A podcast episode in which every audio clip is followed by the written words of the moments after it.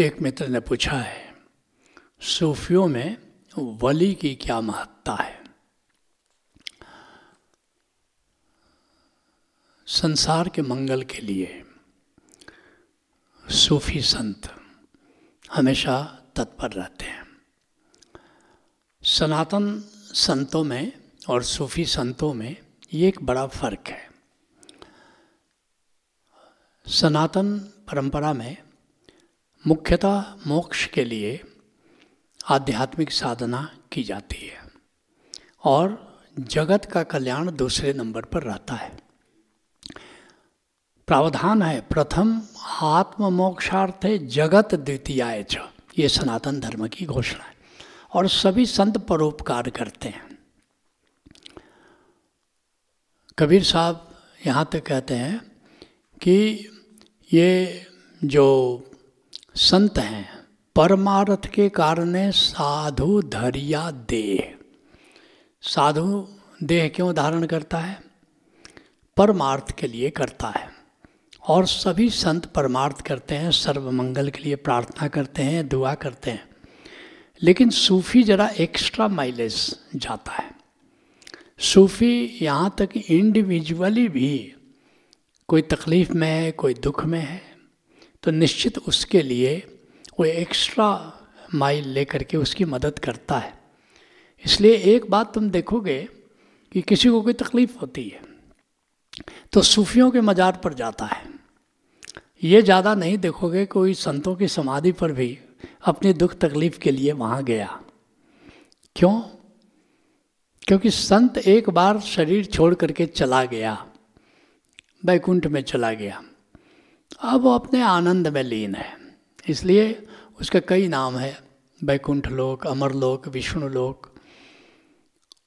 और ओशो ने नया नाम दे दिया, आनंद लोक।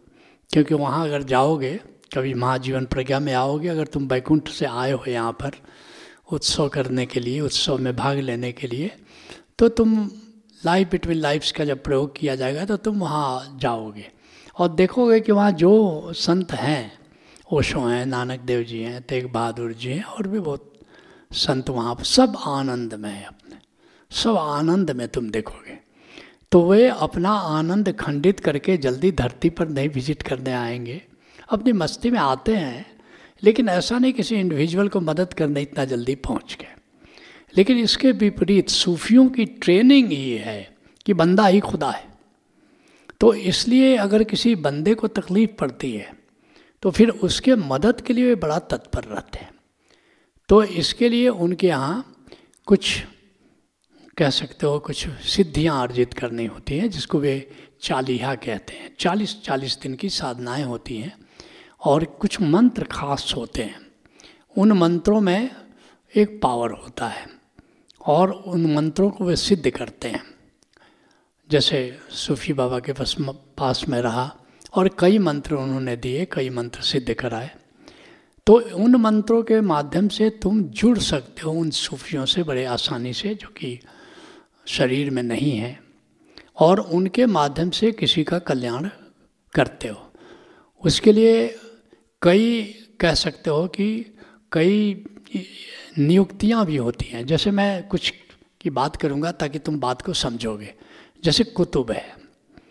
अब जो एक साधक होता है कभी वो शरीर में होता है कभी अदृश्य होता है। तो एक क्षेत्र का जिला कह सकते हो that may not be administrative districts that may be geographical और उसका आभार आ, उसका दिया प्रभार दिया कि तुम इस एरिया के मंगल के लिए काम करोगे। इस क्षेत्र के इस डिस्ट्रिक्ट के में कोई तकलीफ़ में है या कोई घटना घट घटने वाली है जिसके कारण लोगों को परेशानी हो सकती है तो तुम उनकी मदद करोगे। उसी तरह कुतुब के ऊपर एक बड़ा क्षेत्र दिया जाता है, सोचो एक राज्य। मैं फिर से दोहरा दूँ, कोई ज़रूरी नहीं है कि तुम्हारा ये एडमिनिस्ट्रेटिव राज्य से वो मेल खाता हो। वो यह भी हो सकता है, उसके अतिरिक्त तो उनका एक अपना रीजन हो सकता है। उसको कुतुब आज़म कहते हैं। तो उस पूरे राज्य के मंगल की ज़िम्मेदारी उसकी होती है फिर उसके ऊपर वली होता है, औलिया होता है, कलंदर होता है। कहीं उसको वली कहते हैं, कहीं उसको औलिया कहते हैं, कहीं इसको कलंदर कहते हैं। एक पूरे महाद्वीप का भार उसको दे देते हैं। और इस तरह से चार भागों में सारी दुनिया को बांट दिया जाता है। और एक एक भाग का एक एक जो कलंदर है या औलिया है या वली है वो उसका प्रभार उसके पास रहता है कि इस पूरे रीजन का जो मंगल है, मुख्य रूप से तुम्हारी जिम्मेवारी उसके लिए मंगल के लिए प्रार्थना करोगे, मंगल के लिए जो करना है करोगे। सूफी बाबा से जब मैं मिला था तो उस समय भी कलंदर थे और भारतीय उपमहाद्वीप का ये पूरा क्षेत्र, ये बड़ा एशिया समझ लो, उनका भार उनके जिम्मे था। और उन दिनों मैं हरिद्वार में था, कुंभ लगा हुआ था। कुंभ मेला चल रहा था, जैसे अभी इलाहाबाद में चल रहा है। उन्नीस में संभव था और वहाँ पर और मुझे रात को करीब दो बजे मैं उठा और वहाँ पर लघु शंका के लिए तो मैंने देखा वो टहल रहे थे बाहर। उन दिनों वो सिगरेट भी पीते थे। मैंने कहा, रात के दो बजे बाबा, आप ये क्या कर रहे हैं? उन्होंने कहा कि एक बड़ी दुर्घटना घटने वाली है, मैं उसको रोकने की कोशिश कर रहा हूँ, उसके लिए दुआ कर रहा हूँ। तो मैंने कहा कि घटने वाली है तो आप रोक दो। आप कल अंदर हो, आप रोक सकते हो। बोला, नहीं जी, रुकेगा नहीं, घटना तो घटेगी, मैं कोशिश कर रहा हूँ कम से कम लोग उससे प्रभावित हों। कम से कम लोग प्रभावित हो, बस इतना ही मैं कर सकता हूँ। बारिश होनी है तो होनी है, बस छाता में टांग सकता हूँ। सुबह पड़ा, सुबह उठा तो मैंने पाया कि जो हरिद्वार का जो पुल था, जो कुंभ में बनाया गया था, वो पुल ही टूट गया। लेकिन लोग मरे केवल बहत्तर। अगर दिन में कभी कुंभ तुम गए हो तो तुमने देखा होगा, इतनी भीड़ रहती है, जिसका कोई हिसाब नहीं। अगर दिन में यही घटना घटती तो हज़ारों लोग मर जाते।